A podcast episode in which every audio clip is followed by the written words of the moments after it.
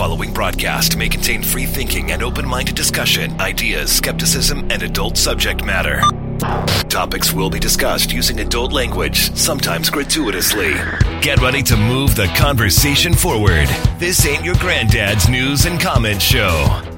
This is I Doubt It Podcast with Brittany Page and Jesse Dollemore.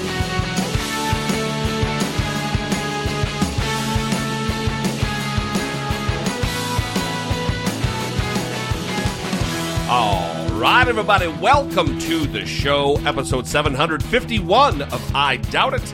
I am your host, Jesse Dollemore, joined today, as I often, yet always, nay, always, joined Brittany Page, everybody, co host extraordinaire. Are you okay? I don't know what just happened. okay.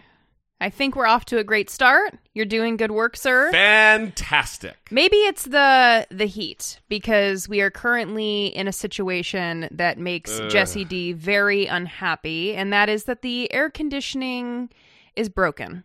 And it has been for days. And it's nearing, it is not quite, but it is nearing 80 degrees in this studio. So that's not good for motivation and Mood. it is not good for the mood. Well, I wasn't going to say that, but it probably also doesn't help the smell coming from the fridge. It almost seems like the heat is amplifying the Oh, smell no, I- I that's found coming out- from the fridge. I found out what that is. okay. So, It's a little ominous when you're just like, no, I found out what that is. well, what happened was last week. uh huh. Well, let, let, let, let, me, let me back up. Brittany Page Uh huh. and I have a fondness for cheese.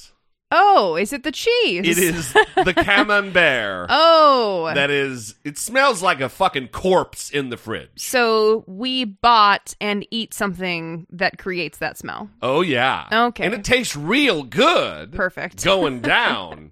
but just sitting in the fridge, not a good situation. So what I did was, Yeah. I, I, I, I secured the camembert. Camembert. Yeah. Maybe I should just say it quickly without enunciating the syllables. Mm-hmm.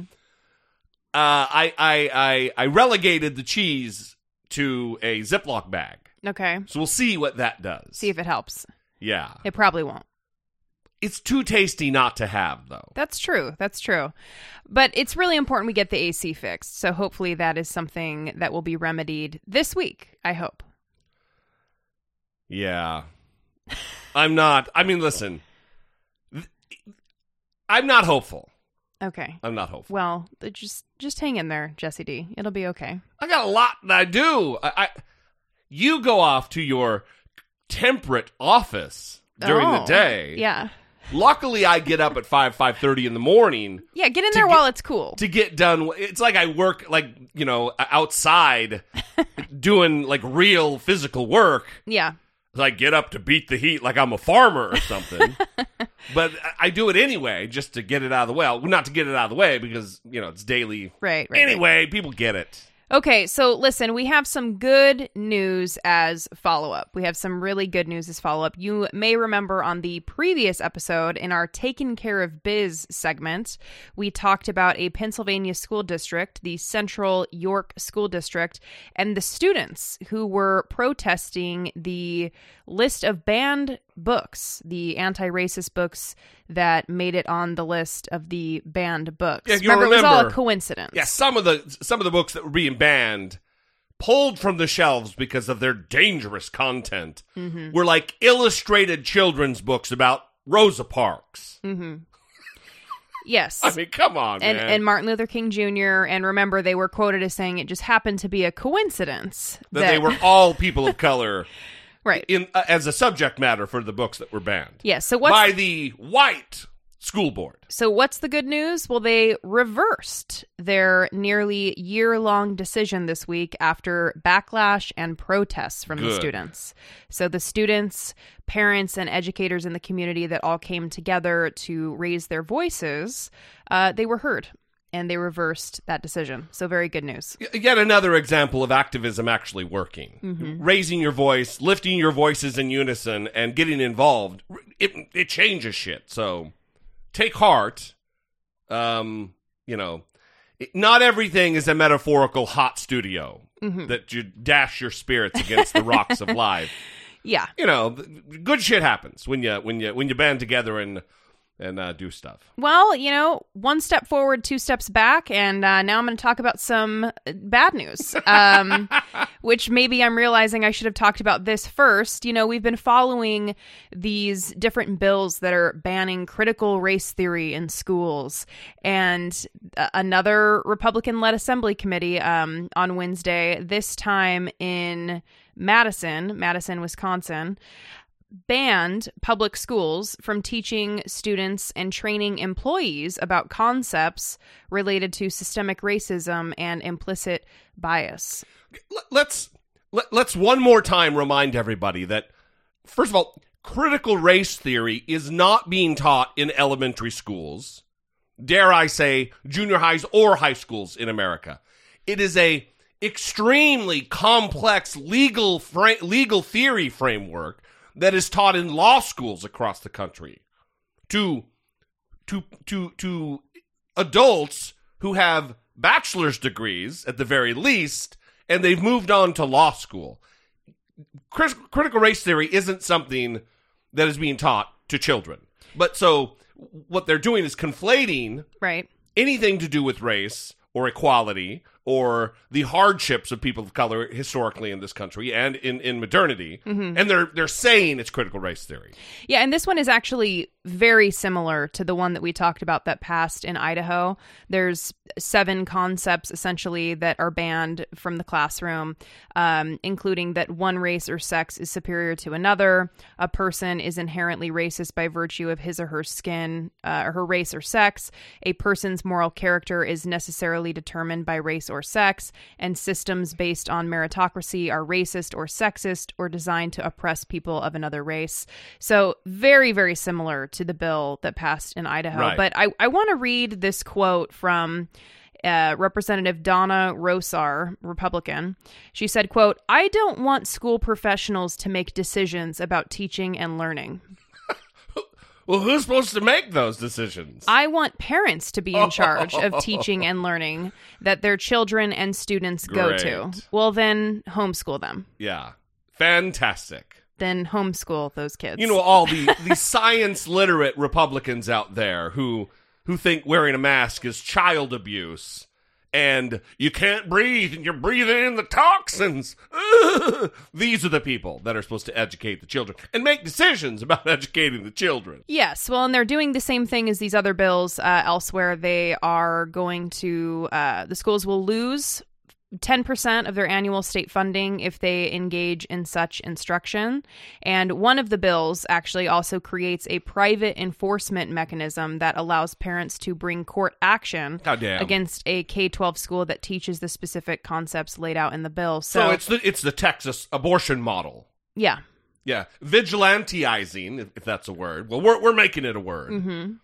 Creating a vigilante system where it's just lawsuits run amok. And isn't that isn't that something that conservatives would make fun of, like Oh, how yeah. litigious we are as a society? Oh, they The- like they're totally against um uh, uh the, the the the trial lawyer caucus and um these these what they would call outrageous settlements or or judgments. Mm-hmm. They they want to keep that down because it's too litigious. Mm-hmm. Yeah. yeah, And usually, actually, why is because it's corporations who get taken to task, and that's who they're defending. Yeah.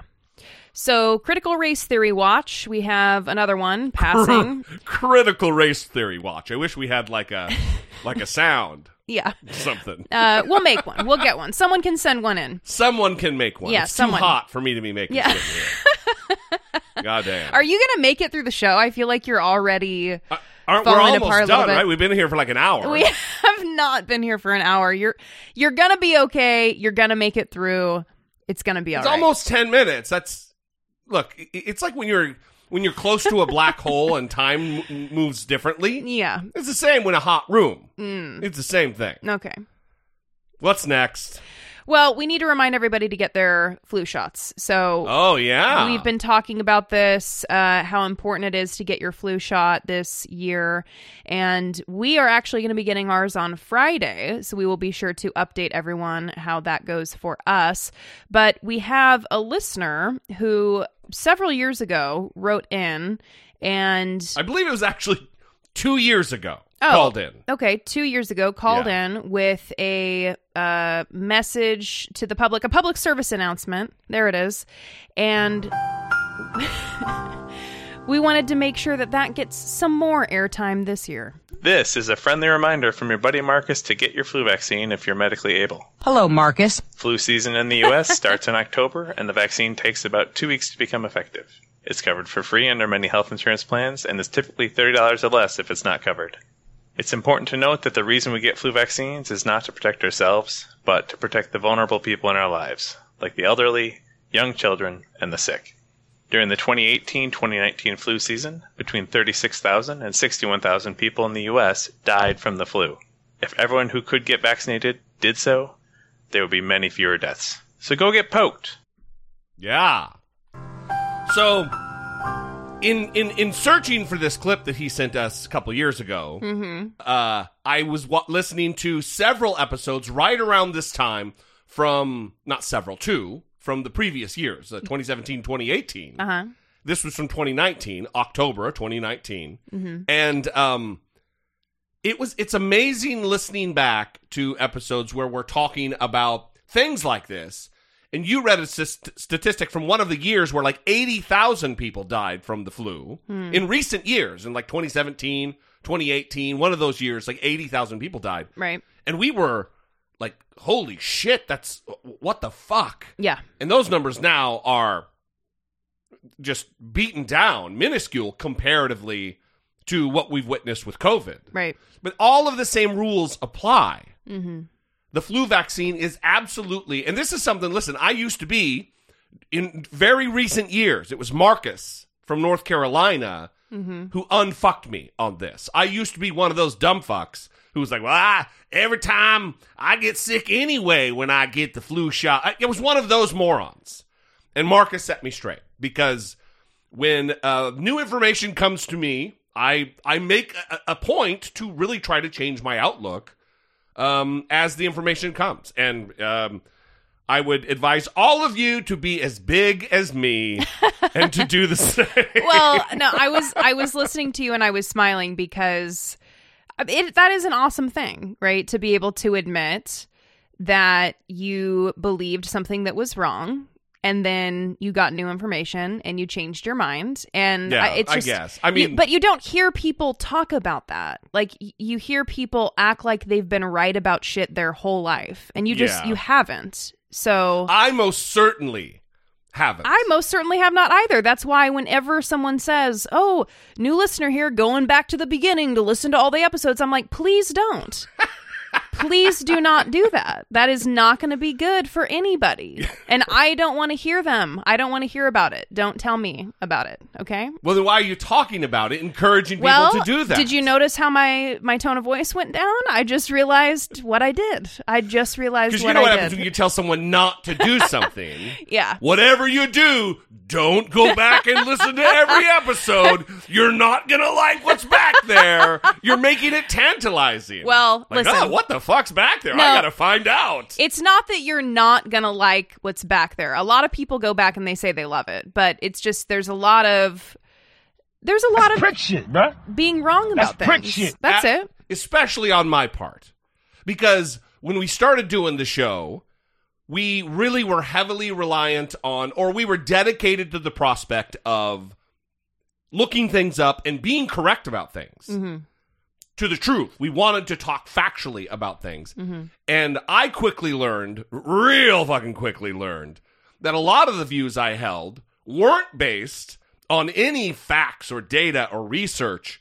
They were based on shit I'd been told my whole life. That you had inherited. yeah, and just accepted as fact. And then when I start, all of that started to fall away once I realized, oh, wow, that's a lot was like holdover from like religious ideals that I was taught as a kid Mm-hmm. that I just held on to. I didn't en masse reevaluate a bunch of different things. It took it took some time, Right. and I'm still I'm still a work in progress. So Aren't we all? aren't we all? So anyway, go get your flu shot. Yes. Uh, if not for you, then do it for y- your your fellow humans that you interact with around you.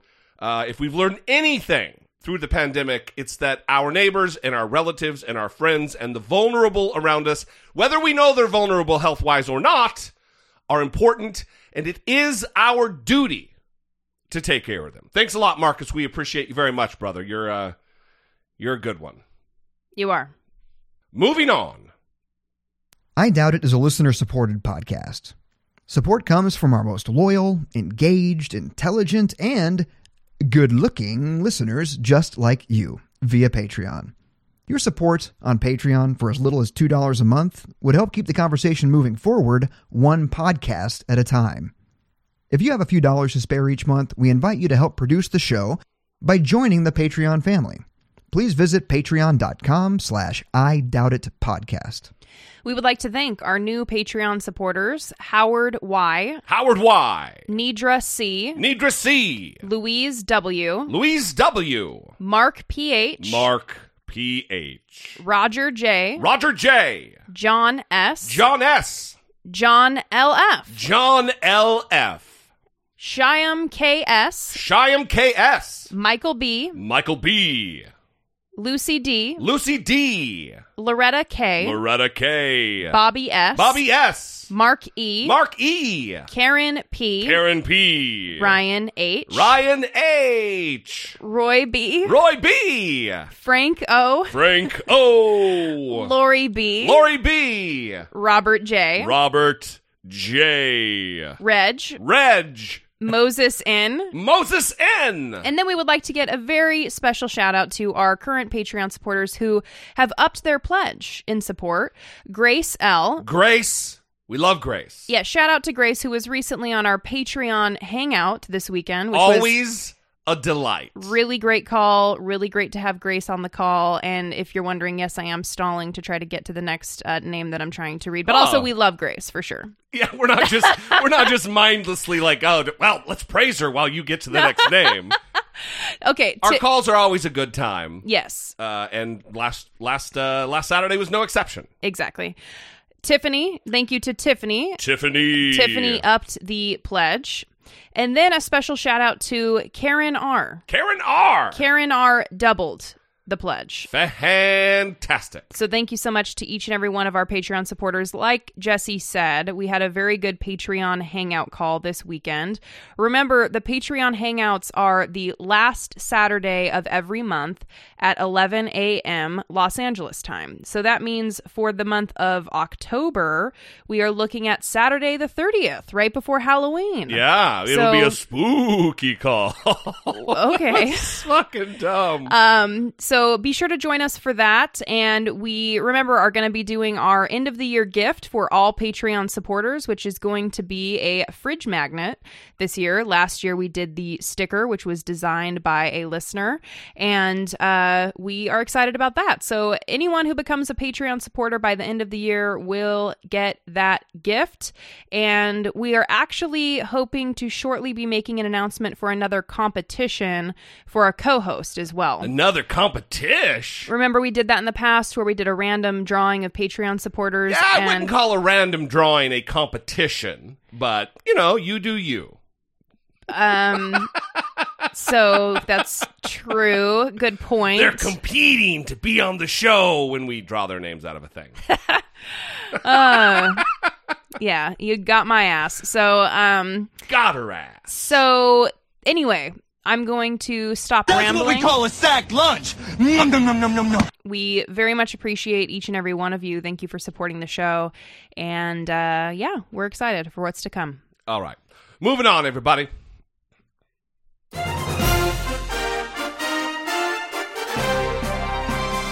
Democracy. Facing down pessimistic politics with realistic optimism. So right now in America, we are undergoing a, a budget battle in Congress where there is there are two things right now that are being passed. One is an infrastructure bill, And the other, One trillion dollars. yeah, w- down from I believe three point seven or something. Well, the 3.5 trillion is the social safety net build back better plan. No, I'm talking about what the infrastructure bill was supposed to be. Oh, oh, I see. before they chipped chipped away and chipped away and chipped away because of um, conservative Democrats like like uh, Joe Manchin and Kyrsten Sinema, Mm-hmm. but also assholes uh, led by Mitch McConnell. Yeah. So right now there are two things that are being passed. What Brittany just talked about, Mm-hmm. that they're going to try to get passed through reconciliation, and then also the the infrastructure bill. Yeah, so like I said, you have the 3.5 trillion kind of social safety net emphasis bill, the Build Back Better Act, um, which is funding expansion for Medicare to cover vision, dental, and hearing benefits. That actually came up on the the Patreon hangout this weekend. Um, making paid family medical leave permanent, extending the child ter- care tax credit, uh, paying for measures to combat climate change uh, funding universal pre-K and two years of free community college. Um, you also have the one trillion dollar infrastructure bill, and the the hope has been all along that these two things would be passed together. Yeah. In fact, uh, Speaker Nancy Pelosi was committed to pushing through these two items in tandem and recently shifted away from that. She has explained that that's no longer her position in terms of doing them together. Well, she has said, uh, not like intimated, she said this very thing. She's never going to bring a bill to the floor that doesn't have the votes. Mm-hmm. And it seems like that's what the situation is right now. Well, she and she's also referencing President Biden in saying that they're continuing to push the Senate on negotiations related to the social spending package, but that the House needs to go ahead and move ahead on voting on the infrastructure this week before surface transportation funding expires on Thursday. Because what else is happening right now is that Republicans just blocked um, raising the debt limit Yeah. And government funding so that we can continue running the government. Which is just nakedly partisan and just uh, like it's.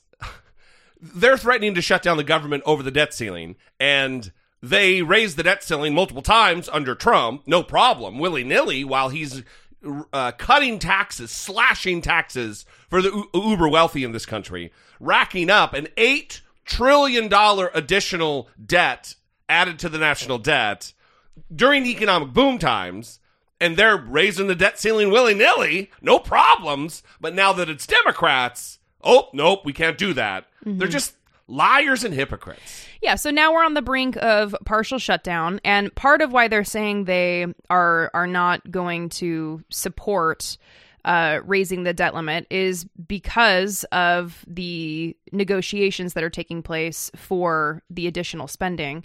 And Mitch McConnell gave a statement, quote, as we speak, Democrats are behind closed doors assembling a multi-trillion dollar reckless taxing and spending spree. There's no chance Republicans will help lift Democrats' credit limit so they can immediately steamroll through a socialist binge that will hurt families and help China. So that's his position. But like you said, the Republicans voted to suspend the debt limit three times under Trump, Right, which right. resulted in an $8 trillion addition to the national debt during his presidency. Because they passed tax cuts that weren't paid for. Right. The, the, the, almost all of this spending um, proposed by Joe Biden is revenue neutral. It- it's it's paid for by what they're going to do when they tax people who make four hundred thousand dollars a year and more. Mm-hmm. It's paid for. It's paid for. It won't be adding to the deficit. It won't be adding to the debt. But you don't hear that, especially when Joe Manchin's fucking lips flap. Right, and nonpartisan estimates found in the 2017 Republican tax cuts that that added 2 trillion dollars to the debt. Yes. So again, Republicans feigning this concern with uh, debt and what's going to be added to the debt. That's not actually what they care about. Hopefully, we can all see through that.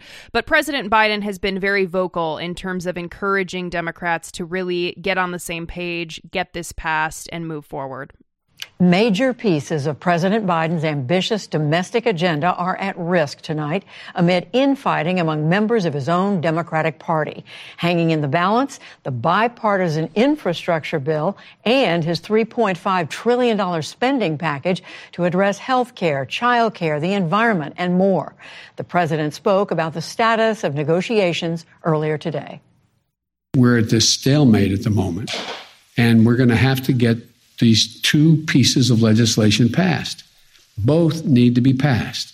And Amna Nawaz joins me now. So, Amna, what? Tell us more about this stalemate the president's referring to. Judy, it's a big acknowledgement from the president, but he's sort of been building his language towards this, and it is very descriptive and indicative of where they are right now. You're talking about two major bills, both central to the president's economic agenda that $1 trillion bipartisan infrastructure bill, the larger $3.5 trillion reconciliation bill. They are locked up in an intra Democratic Party battle right now. So, we know, of course, centrists want that bipartisan bill to move forward through first alone. Uh, it's already passed the Senate. They have some sticker shock when it comes to the reconciliation bill, and progressives want both tracked moved moving through together. They've even threatened to tank the infrastructure bill if they don't move through together. So, look, President Biden, we know this week has been working to unite both sides, figure out where the common ground is. His language today is very reflective of where they are right now. He ended with that little bit of hope and optimism. They both need to be passed. It's not clear where the common ground is moving forward. So, given all that, where does it go from here? So here's where we are today. You've got the leader of the House Congressional, the Congressional Progressive Caucus, um, Pramila Jayapal, basically doubling down and saying we are not going to leave behind the things that we fought so hard for: childcare and education and climate and so on. The human infrastructure bill.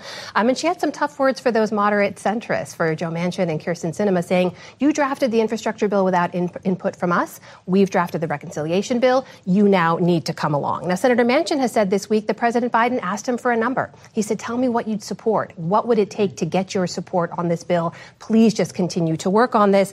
That's where we could see some agreement, if they can come to some kind of compromise on the number. But the House, meanwhile, is going to continue to work through the weekend. Speaker Pelosi's office this uh, today told us the Budget Committee is going to continue to mark up that reconciliation bill tomorrow, then goes to the Rules Committee. A source in her office says they are very much moving forward. But in her latest letter to her Democratic colleagues, she did have some careful language. She said, as negotiations continue, there may be changes. So maybe bracing some members of her caucus that some of the details or the contours of the bill could change. It does end with a plan, though. Speaker Pelosi announced she does plan to move forward next week with two bills, both infrastructure and reconciliation. And we should say she pledged to bring the infrastructure bill to a vote on Monday, when, by the way, Judy, the Senate is also likely voting on continuing government funding and raising the debt ceiling. So just all of the things happening on Monday.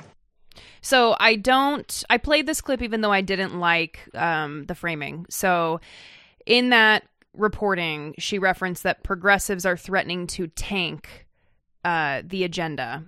Yeah, and it is infuriating because why is it not being framed that Manchin is trying to tank shit? Exactly exactly. Um, it, it's very frustrating to me that it's always the progressives are threatening to do this. They're threatening to do this. Why is it that the progressives are always the ones that are wrong? Why is it always the progressives need to accept the crumbs that are being given to them? um, they're the ones that are actually pushing for more. And so, on the one hand, she's saying progressives are threatening to tank this agenda if they don't get things exactly as they want. But then she's referencing a statement from Representative uh, Jayapal that that she's willing to be flexible and that her caucus may need to prepare that everything may not be in there that they want. Yeah. So how those two things seem at odds. Absolutely. And if you're not listening closely, you don't catch that. You just hear the first part about how they're threatening to tank. So Rep. Jayapal is the leader of the Congressional Progressive Caucus, and she has estimated that there are 60 Democrats who would oppose the infrastructure bill if it sees a vote before Democrats finalize their $3.5 trillion plan. So it is true that they have a coalition of members that are prepared to say, no, we're not doing this because you haven't done this.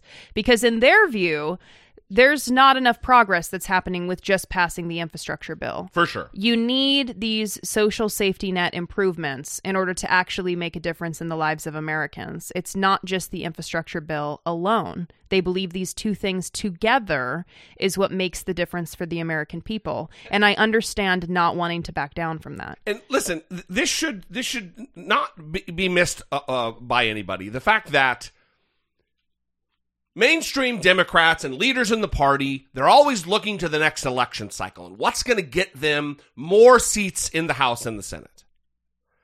And we've learned over the course of several midterms that what wins in in in districts all across the country are progressive policies.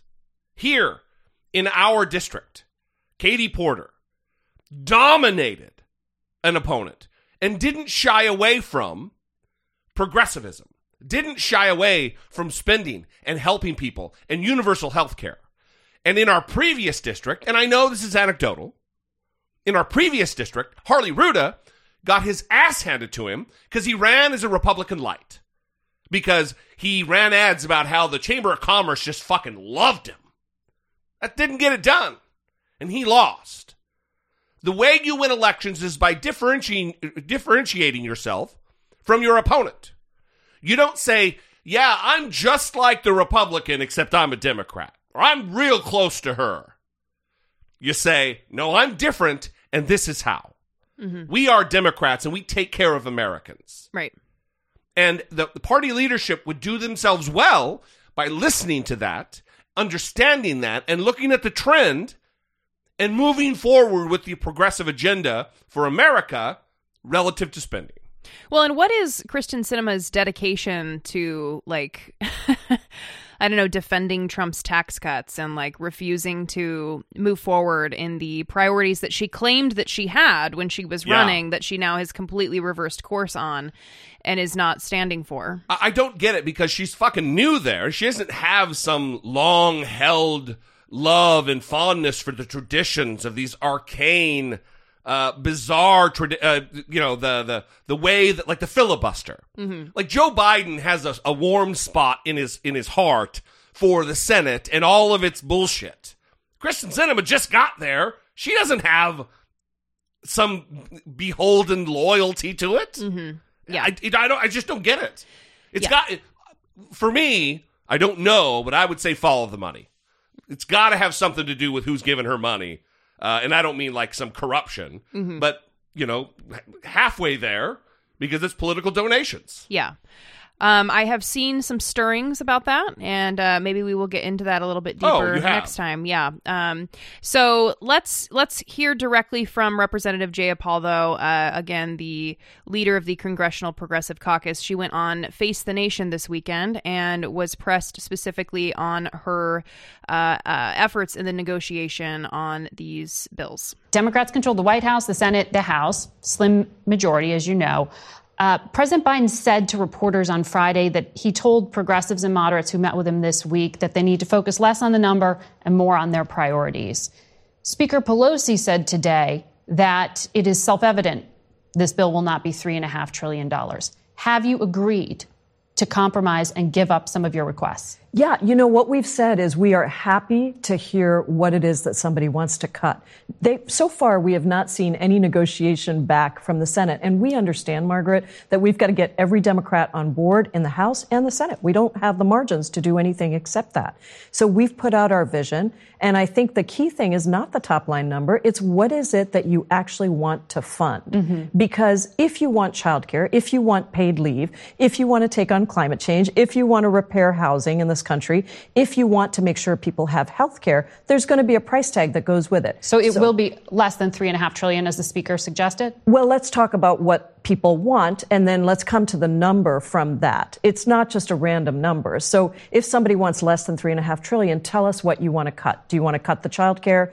Do you want to cut paid leave? What is it you want to cut? And then let's figure it out from there. But President Biden also said something very important the other day, which is this is a zero dollar bill mm-hmm. because it's going to be completely paid for with taxes on the wealthiest and the, the largest. The Joint Committee on Taxation says actually that uh, in, in raising this revenue, taxes could go up at least 2% on those making between $200,000 and $500,000 a year. It also will raise taxes for corporations and, and those who are wealthier. So it's not no cost. Well, uh, what the president has said is people making under 400,000 will not pay more. We will make sure of that in the package that we put together. But we do want people who are making billions through the profits, not reporting their taxes, not being held accountable by the IRS to pay their fair share. That's really all it is. When it comes to the things that you have to prioritize, um, what about free community college? Uh, the president threw that out as an example yeah. and mentioned means testing, adjusting for cost of living and, and, things like that. Are you open to that?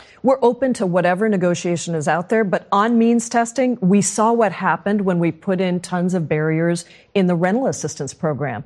People didn't get it. Right. If you have a 25 page document that somebody has to go through to figure out mm-hmm. whether or not they qualify, the most vulnerable are not going to get the assistance they need. So I think we should be universal in our programs, make sure people get the benefits immediately, and make it as easy as possible to get this assistance out to the people who need it the most. So it's increasingly looking like the $3.5 trillion bill is going to need to be pared down in some way. Because of recalcitrant conservative Democrats and Republicans. Mm-hmm. And even some establishment leadership, like Nancy Pelosi, mm-hmm. who are all but uh, too willing to negotiate with people who don't act in good faith. It's mm-hmm. a bummer. Mm-hmm. Yeah. Um, Bernie Sanders also uh, made the rounds on this issue, and he was interviewed on, I don't know, one of the morning shows, the one with Gayle King. Which one is that? I have no idea. There's, it's Gayle King, and then. Is it Good Morning America, or is it Today. It's, Is it the Today Show? Is she NBC? It's CB. It's CBS. It's the CBS. CBS this morning. Yes. Is that it? I don't know. I don't know. Okay. I don't watch this shit. It's too so, hot in here. Okay. wow, we really need this air conditioning. Here's um, Bernie Sanders on some morning show, yada, yada, yada. Senate Budget Committee Chairman Bernie Sanders joins us from Capitol Hill for an exclusive interview. He was one of the lawmakers who met with the president yesterday. Senator, good morning to you. Uh, your party's in a difficult spot right here. You've got uh, as much as four and a half trillion, all told, uh, that could go to the American people. Everything from roads and bridges to child care and health care, and it's all held up. How'd that meeting go with the president yesterday? Listen, Tony, what we are trying to do is pass the most consequential piece of legislation for working families since the 1930s. What's happening in America, as I think most people know, is the very rich are becoming much richer while working families are struggling. And what we are saying is maybe, just maybe, now is the time for government to represent ordinary people, not just wealthy campaign contributors. And what we are running into is enormous opposition from the drug companies because they don't want to have us lower the cost of prescription drugs. The healthcare industry surely does not us, want us to expand Medicare to cover dental, eyeglasses, Senator. and hearing aids. The fossil fuel industry doesn't want us to tackle climate change. This is a consequential and enormous struggle. We're going to win it. Well, well, Senator, I, I'm sure lobbying is going on as it always does, but you're also running into opposition within your own party. You've got at least two senators who say they will not vote for $3.5 trillion.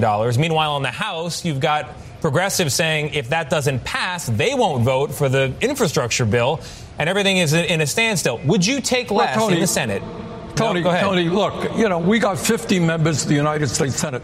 We're getting zero support from the Republicans who do not want to lower the cost of prescription drugs. They don't want to make community colleges tuition free. They want to give tax breaks to their billionaire friends. We got 50 people. Senator. We can't lose one.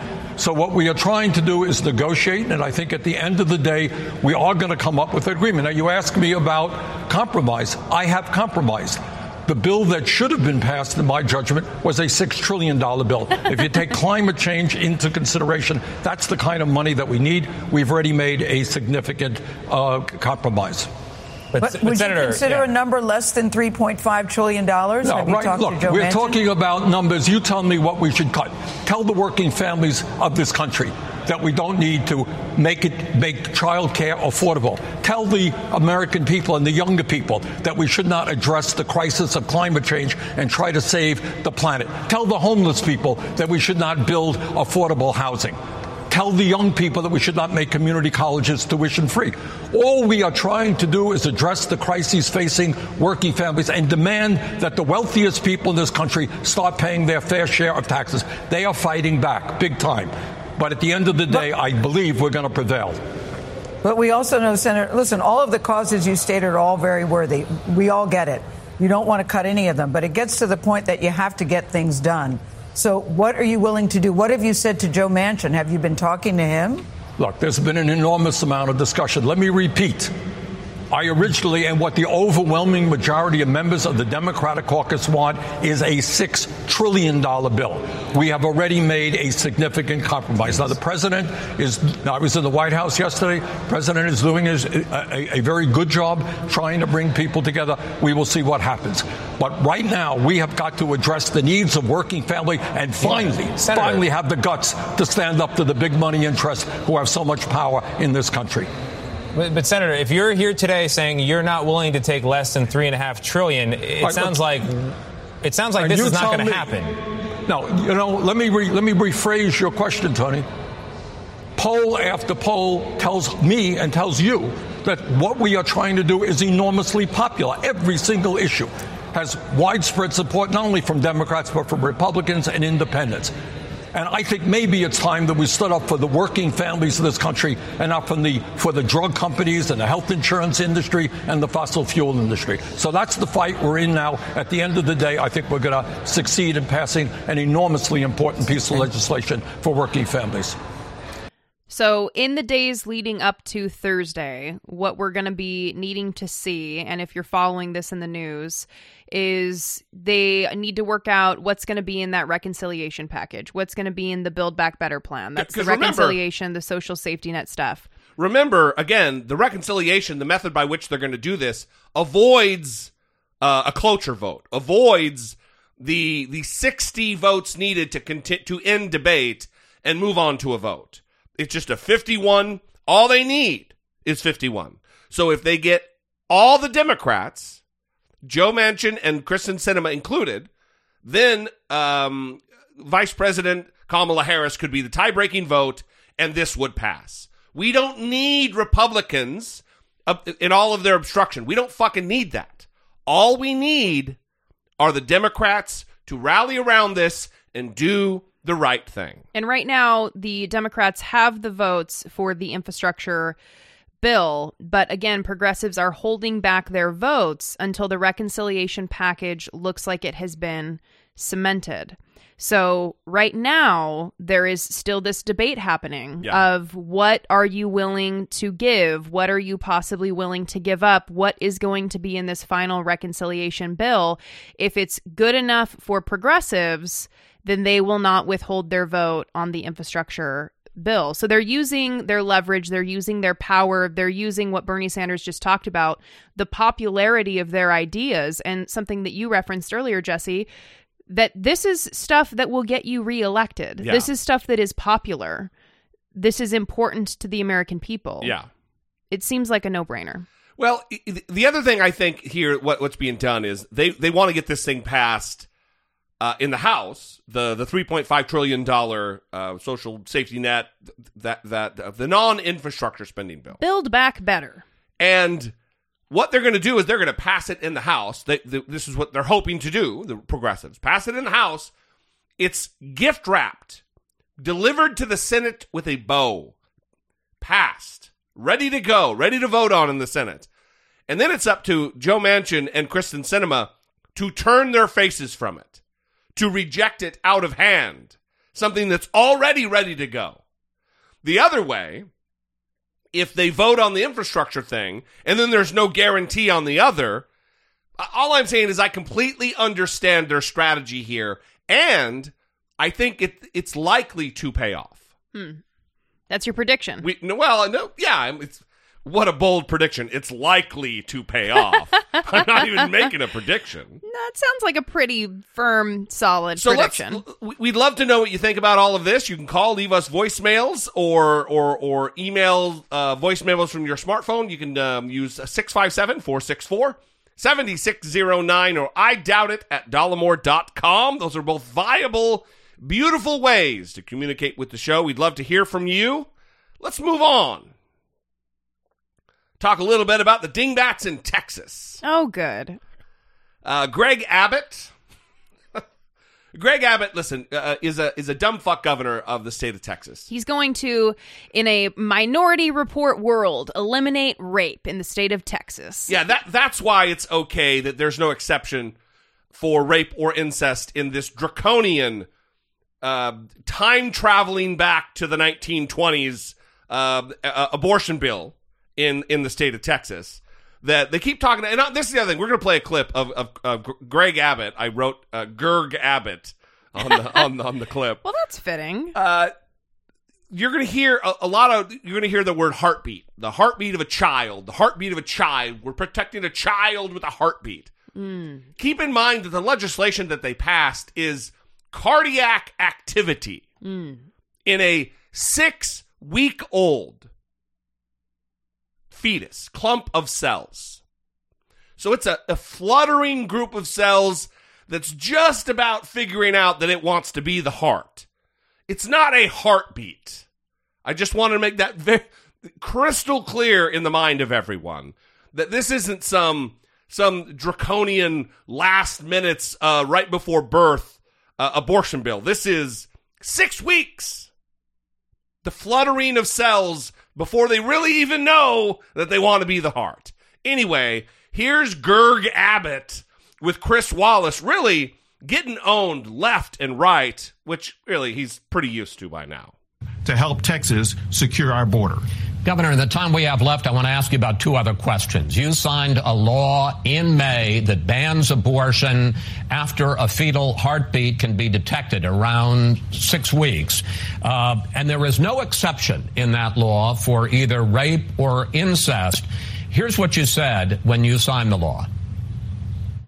Goal number one in the state of Texas is to eliminate rape so that no woman, no person will be a victim of rape. Now, in 2019, which is the last year that we have numbers for, almost 15,000 cases of rape were reported in your state of Texas, and almost everyone says that that's a severe undercount. There are a lot more cases that just aren't reported. Is it reasonable to say to somebody who is the victim of rape and might not understand that they are pregnant? Uh, you know, until six weeks. Well, don't worry about it because we're going to eliminate rape as a problem in the state of Texas. Well, there's multiple things I have to say in answer to this, but the first thing, obviously, uh, is that survivors of sexual assault uh, they deserve support, care, and compassion. Uh, and Texas is stepping up to make sure that we provide that by uh, signing a law and creating in the governor's office uh, a sexual assault survivors task force. Uh, but separately from that, Chris, I got to point out uh, about the ways that I have fought to uh, go uh, uh, to arrest and apprehend and uh, try to eliminate rape. I, I sought the death penalty. But but but uh, Governor, excuse. Governor, excuse me, because we are running out of time. There were more than fifteen thousand rapes in 2019 when you were governor. Uh, let me just ask this question: A state representative, Republican state representative, is, says that he's going to offer a new measure that would restore the exception to the Texas abortion law for victims of rape and incest. If that came to your desk, will you sign it or not? Well, we got to go back, Chris, to what the reason was why the law was passed in the first place. Uh, and, and the goal uh, is to uh, protect the lives uh, of every child with a heartbeat. Uh, and so we're, we're working to achieve that goal. Chris, I, I got to point this out, including Chris, the and that is child of a ra- this- of a this- rape.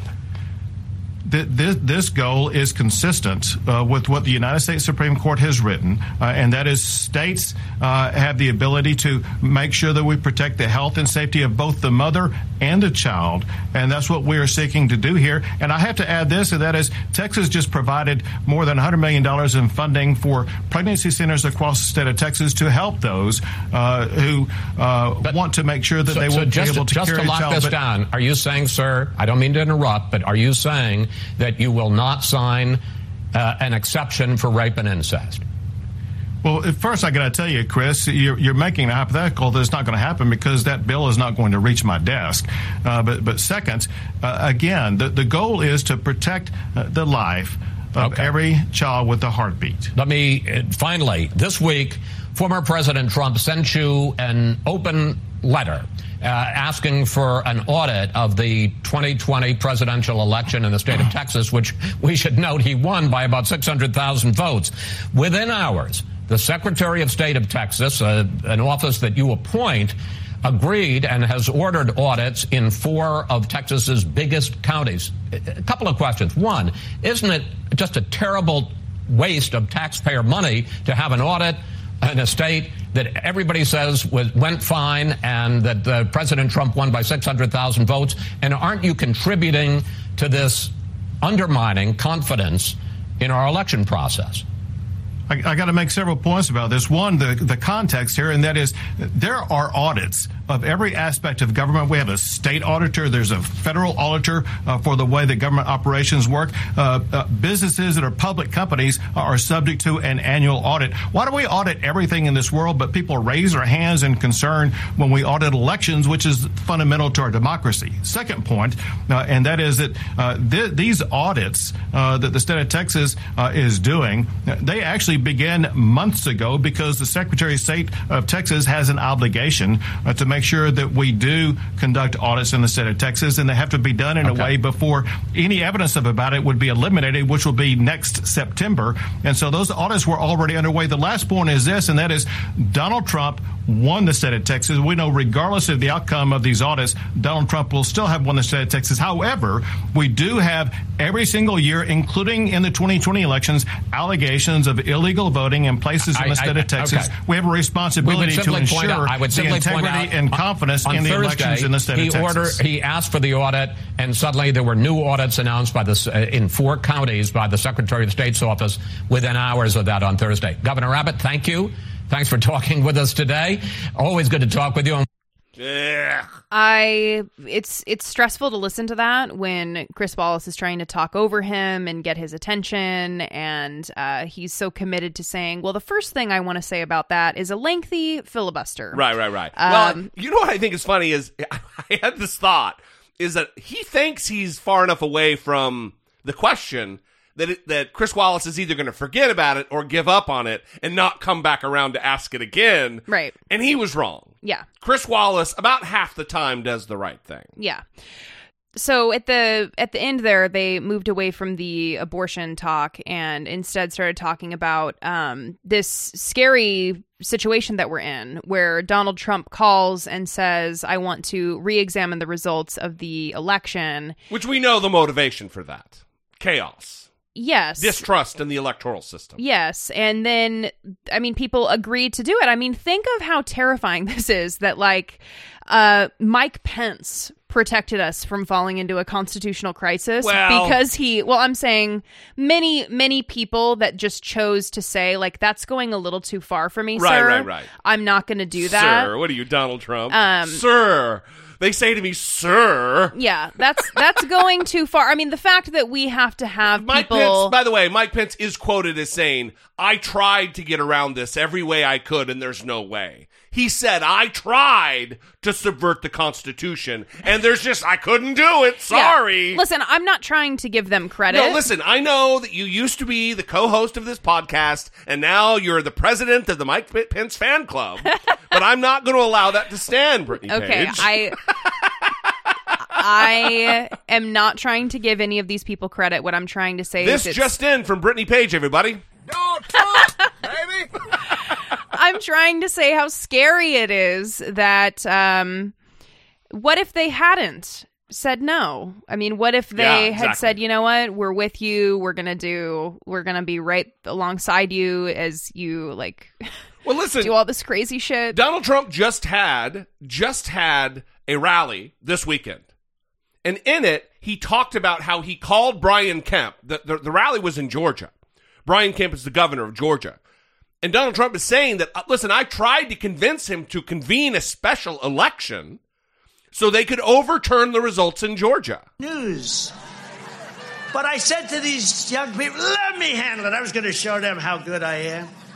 Let me handle it. I'll call them up. I said, Brian, listen, you know, you have a big election integrity problem in Georgia. I hope you can help us out and call a special election and let's get to the bottom of it for the good of the country. Let's get to the bottom of it for the good of your state. Let's go. Election integrity. What could be better than that? Sir, I'm sorry. I, I cannot do that. I said, Whoa. I said, You cannot do that. And that's why, uh, let me tell you, this guy's a disaster. He's a disaster. And then he went on to say, Mm-hmm. Donald Trump went on to say, the Republican former president of the United States, the leader of the Republican Party, went on to say at that rally that it would be better. I don't have the clip here, but it would be better to have Stacey Abrams as the governor than Brian Kemp. Mm-hmm. Because Donald Trump doesn't give a fuck about the Republican Party or their agenda or their ideologies or winning elections with Republicans. Donald Trump cares about righting perceived wrongs against him. It is a grievance tour, a nationwide fucking grievance tour. And what's comical is that the people behind him, You, you, think, mean the Blacks for Trump shirts? you the shirts, yes. Yeah. Um, you'd think that you'd think that they have some sort of moral framework that they follow in Oh, terms no. of their politics, You'd but they just that. they just cheer for whatever he says. I mean, how confusing for them to be standing there and have him say something positive about Stacey Abrams and And they're like, yeah, Stacey Abrams. I mean, what? It's it's well, here, ridiculous. here's a good example of the cheering when he says batshit stuff. Sir, Sir. a great poll, sir. So we got 63 million. He said, Sir, if you go up 1 million votes, you can't lose. Well, we went up 12 million votes and they say we lost. But there never has been, you know, there never has been a concession. You do know that, right? You do know. Woo! Yeah, no concession. Yiddly-doo! Wheedly-dee! Oh wait, maybe I should have played yours. It's more appropriate. Wheedly D. Um, it's a low energy jab right there. Let's go back. Actually, let's go back to to the Greg Abbott thing, the Gerg Abbott thing. Mm. Um, because we didn't really touch too much on the abortion bill, and I think it's we'd be doing a disservice if we didn't talk about it a little bit. Mhm. Um, it is a draconian measure, an anti-women measure, an anti-poor women measure that targets the most vulnerable in the state of Texas. That if a 13 year old girl is raped by a relative and a, and a, a- she becomes pregnant, it, in all likelihood, she won't find out she's pregnant until after they, the, the cardiac uh, rhythms of cells is detected. She will be forced by Greg Abbott to have that child, this baby, this child who was raped by a relative. And by the way, these aren't like, oh, that'll never happen. That doesn't happen. That happens all the fucking time. It is a real thing that children are raped by relatives and made pregnant. And Greg Abbott, who won't answer the question because he's a coward, wants to force that girl, that child, that baby to have that baby. That is that is barbaric and sickening.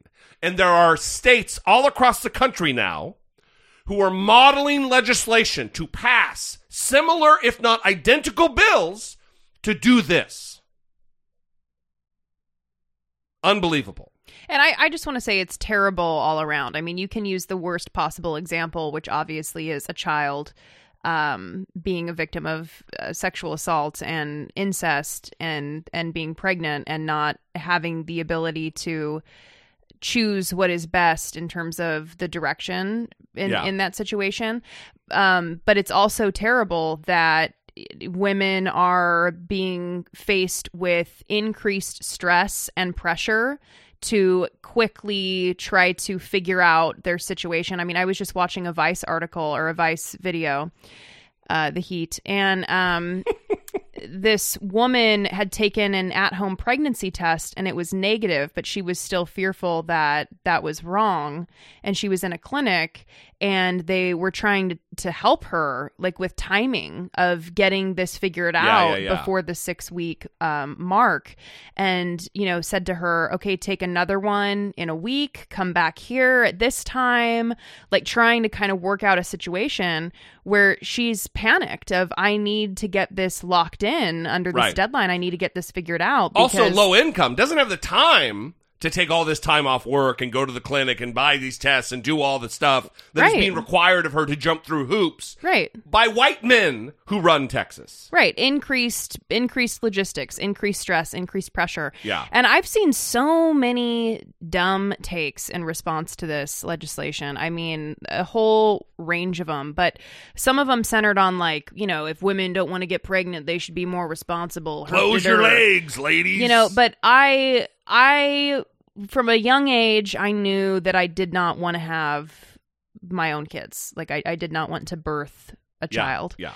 And I started talking to my doctor um, as a teenager about getting my tubes tied. And I made like a very reasoned case. I talked about my genes and how I wasn't interested in um, having kids for Because of the history of addiction and mental illness in your family and yeah, and other reasons. And so um and it was always no, like you you might change your mind. I understand. No, little lady, your role is to to, to, to procreate. Your role is to to make babies. Right. And so the point here is that even when you're responsible and you are saying, you know, here's my situation, I would like a remedy here so that I don't have to worry about this, they're like, well, you know, maybe eventually you'll want to procreate. You know, and luckily I'm like neurotic and I took birth control like every day on the exact hour. Like every day at 10 p.m. was my time to take a pill. Um, I remember the song that would play. um, well, I didn't even need it after a while. It just became my now, life. Hey now, was Um, that the song? Yes, yes. Um, Don't Dream It's Over by Crowded That's House. what, grounded out. That's right. Yeah. Was there was there something like subliminal there about crowded house? You didn't want too many people inside you, like a, your womb. Mm. This would be too crowded in there. Yeah. There's already somebody here. It's Brittany Page. Interesting. No room for anybody else in the house. Interesting. I don't know, but I'm I'm sympathetic because I know there's a lot of um, women who are in that same situation, you know, and sure. you you're constantly reminded of, well, no, I mean, eventually you'll do what you're supposed to do, which is like have kids, and if you don't, you're not a real woman. Yeah, right. You know? Right. And not everyone wants to have something jammed in their uterus for birth control, okay? So so the long-term birth control options not super like pain friendly, okay? All right? Which is a concern of Brittany Page. Uh absolutely. Pain avoidance Absolutely. at all costs. Absolutely. So let's can we continue? Can we just do a little bit more dumb fuckery in Texas? It Listen, yes. it, it does. Listen, I'm not in. I'm not in. We know a lot of good people in Texas. Oh, Beautiful, yes, yes. wonderful, amazing people in Texas. a lot of good food in Texas. I push back all the time when people are just let them secede. Who cares what they blah blah blah? And I'm like, let's stop with that because there are millions of decent, loving, empathetic, and sympathetic individuals in the state of Texas. But but it does say something about a massive portion of the electorate that they elect these types of dumb fucks. The same can be said for Florida that there is a, a wide ranging group of morons who voted for Ron DeSantis to be governor. This, and I'm not going to keep going, but it could be said of many congressional districts all across the country. Ted Cruz has enjoyed way too much power and way too many re elections. And the people of Texas need to just finally tell him to fuck straight off. Get the fuck out of here. Listen to this clip with him talking about racist. He he claims there are it's not racist voter suppression bills, but Ted Cruz. Let's preface by giving a little bit of his bio. Ted Cruz, Harvard Law School, uh, but by all accounts, a talented mind, a a a a a, a brilliant law student. He's been called. Ted Cruz, I think he clerked for a Supreme Court justice. I mean, he's he's no dummy. Mm-hmm. You would think. Yeah, well, here you're going to see the the partisanship coming out because um, this is the Senate Judiciary Committee and testimony from experts here on restoring the Voting Rights Act, combating discriminatory abuses. And Ted Cruz, just his lunch is eaten by these experts um, on this panel, and he's trying his best. But he's doing his best. He's doing everybody. his best, but boy, do they eat his lunch. Thank you, Mr. Chairman. Uh, I want to start with a question for each of the five witnesses. Uh, in your judgment, are voter ID laws racist? Professor Tolson. Thank you for that question. Um, so it depends. One thing we have to stop doing is treating all voter ID laws as the same. Okay, so your answer, I, I, I want to move quickly, so it depends is your answer? Yes, it, that's my answer. Okay, so what voter ID laws are racist? Apologies, Mr. Cruz, your state of Texas, perhaps?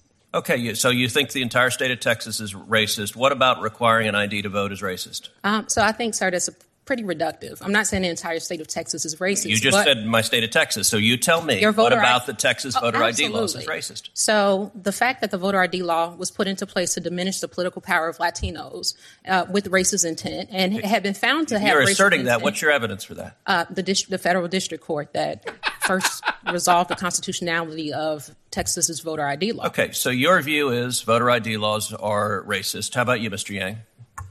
I agree with Professor Tolson. Voter ID laws can be racist. Okay, depends that's on the two. context. Mr. Science?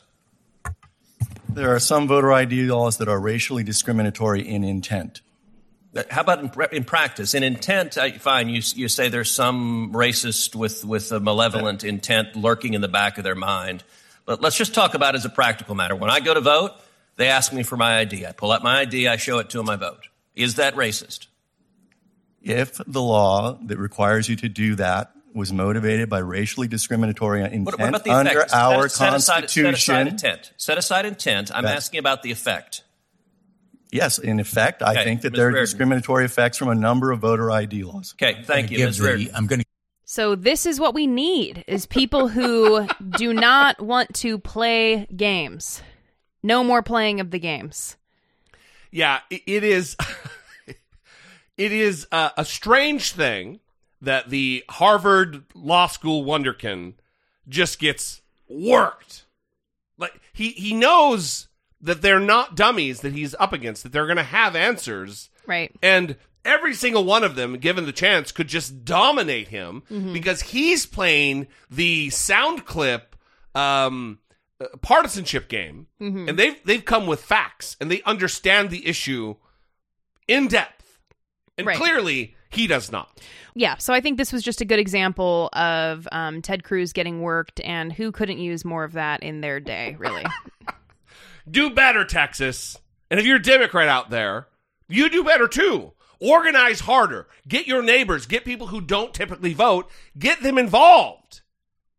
Texas is on the brink of turning blue. It re- I mean, listen, I know it sounds insane. It is a fact.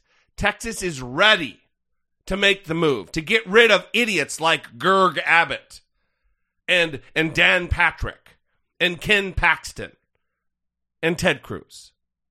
Anyway, we'd love to know what you think. 657 464 7609. Of course, you can email a voice memo from your smartphone to I doubt it at dollemore.com.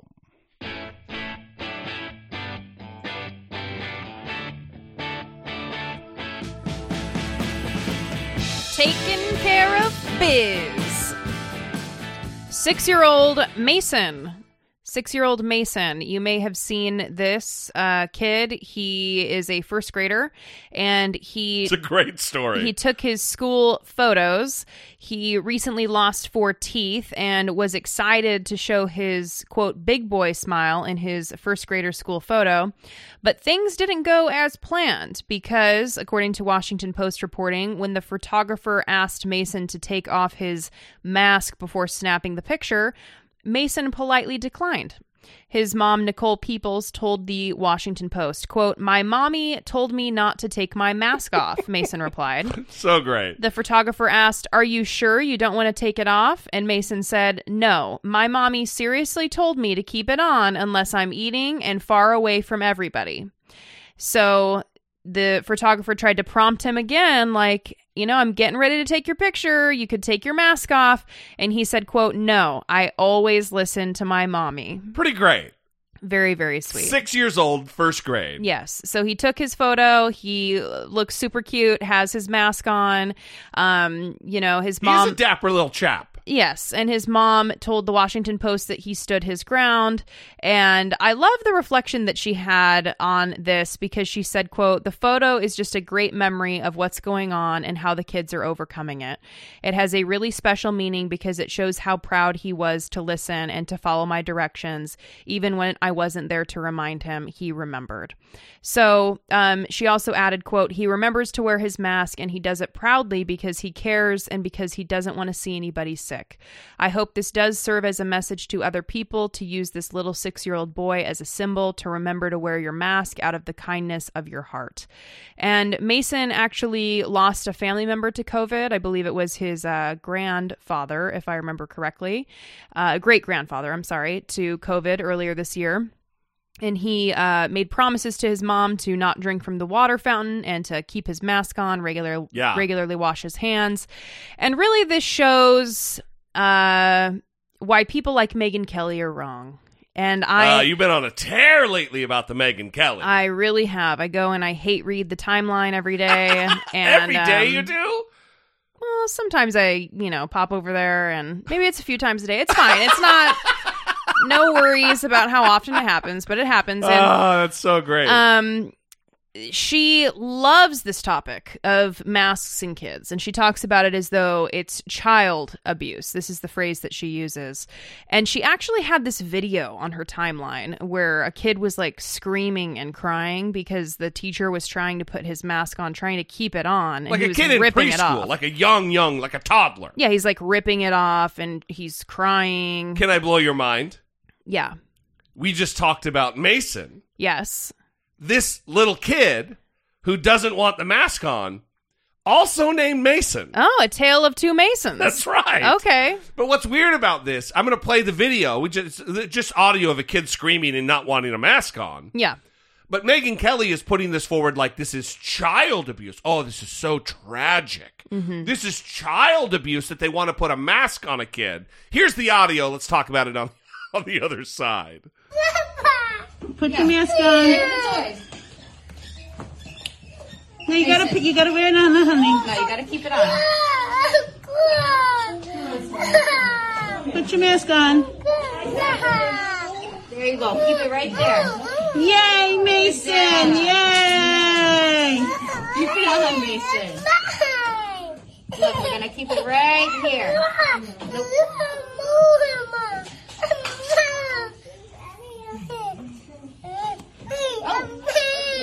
Peekaboo, I see you. Keep your mask on. Put your mask back on. What are you looking at? Come keep it on your face. You gotta keep it on your face so we go outside. There you go. I mean, it's a kid who's throwing a tantrum. They do not pay these people enough. Anyway, we get it. There's 15 seconds left. Yeah. So that is Unless something remarkable happened in the last 15 seconds. Well, we did, honestly didn't need to listen to that much. All of it, right. honestly, um, I was like, "Is this going to end?" But she tweeted it like this is child abuse. Yes. Well, she said this is. Tr- she retweeted a tweet that said this is child abuse, and she said something like, "This is so terrible." I, I, I don't know. Listen, remember when you were a kid and there was always that kid getting dropped off at kindergarten or whatever who would cry and not want to be dropped off because it was scary and they wanted to stay with their mom. Mm-hmm. Mm-hmm. Look, I'm not blaming little Mason here. He's a fucking toddler. Mm-hmm. Masks suck. Mm-hmm. But it's not child abuse when you give your kid a shot or medicine at a doctor's office and they cry. Or tell them to eat broccoli and they cry. Yeah, you don't. It's not like or tell them to oh, wear pants. If there's a video of it, yeah, exactly. A kid doesn't want to put on his shoes and he cries, right? And there's a video of it. You don't go, oh, this is child abuse. Mhm. What? The, you're making the child take a vitamin? Oh, the horror! This is child abuse. Mm-hmm. This is this is what the right has devolved to. This is this is where they are. Yeah, yeah. I mean, It's child abuse to make a kid wear a mask. I mean, they have on on the one hand they have these concerns about coddling American youth. On the other Right. hand, they have these concerns trophies. about child abuse and, and cloth masks. I mean, really, this comes down to modeling behavior, right? You know, when Yes. you like a kid falls down and trips. And for a moment, they kind of like take a beat to like see like are people panicked Right. about this? They look around and if you if you're like, "Oh my god!" the kid's like, "Fuck, I'm dead." or if you're like, "Oh yeah, rock on." They're like, "Oh yeah, ha, ha, ha, I fell down." Cuz Oh kids are dumb. Kids are fucking dumb. Um, they they learn okay, from let- observing. Let me, re- let me rephrase. Impressionable. yeah, impressionable. But that's kind of how this is. You know what I mean? Like if they're seeing their mom say, "Ugh, this fucking mask. Why do I have to wear this? I'm not, you Right. know, um, I can't breathe in this. I need to breathe fresh air." Then that's how they're going to behave, right? But Yeah. if you're if you're telling if you're telling this Mason who lost his great grandfather who promised his mom that he would not take his mask off unless he was eating and far away from people. Yeah. She has told him, here's why this is important. She normalized it cuz it's normal. Right. Here's why this is important. Here's why this helps other people. This is something that's compassionate. This is something that is healthy. And this is what you need to do. There's no fear from him. Right? He's just this is what I am this He's is what on I'm board. doing. It's no big deal. Yeah. Right? And He's making a difference. Right, and his mom is making a difference by Yeah. educating him and by teaching him about why this is important. Now, this other Mason kid who's having a bad time, I really feel feel for him. He's not being abused. Um, he's being like misled in terms of what he's being taught So the, and, the, and the- modeled. The little Mason, he gets sick and you give him Pedialyte. He doesn't want to drink it, so he he starts throwing a fit. Oh, that's child abuse. Oh my god. Yeah. Quit abusing that child. Yeah, and listen, I'm, there's going to be situations where kids don't like stuff. I mean, we're talking about several examples: pants, shoes, broccoli. I mean, whatever it is, they get on a terror about something and they don't like it, they don't want it.